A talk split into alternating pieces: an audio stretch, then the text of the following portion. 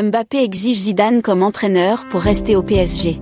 Certes, Kylian Mbappé a renouvelé l'été dernier avec le PSG pour trois saisons, dont une en option, pour un salaire faramineux, mais rien n'interdit au jeune attaquant de 24 ans d'opter pour un autre club de son choix.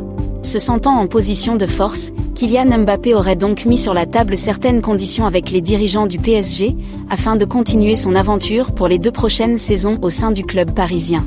Mbappé a fixé trois conditions pour ne pas quitter le PSG, à la fin de son contrat en 2024, faire signer l'international anglais Harry Kane, virer son coéquipier brésilien Neymar et surtout faire signer Zinedine Zidane comme nouvel entraîneur.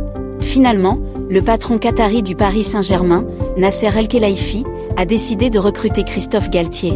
Le fait que Zinedine Zidane s'éloigne un peu plus de la barre technique de la sélection de France a poussé Kylian Mbappé à exiger ouvertement l'arrivée de l'ancien champion du monde 1998 comme entraîneur du PSG dès la prochaine saison.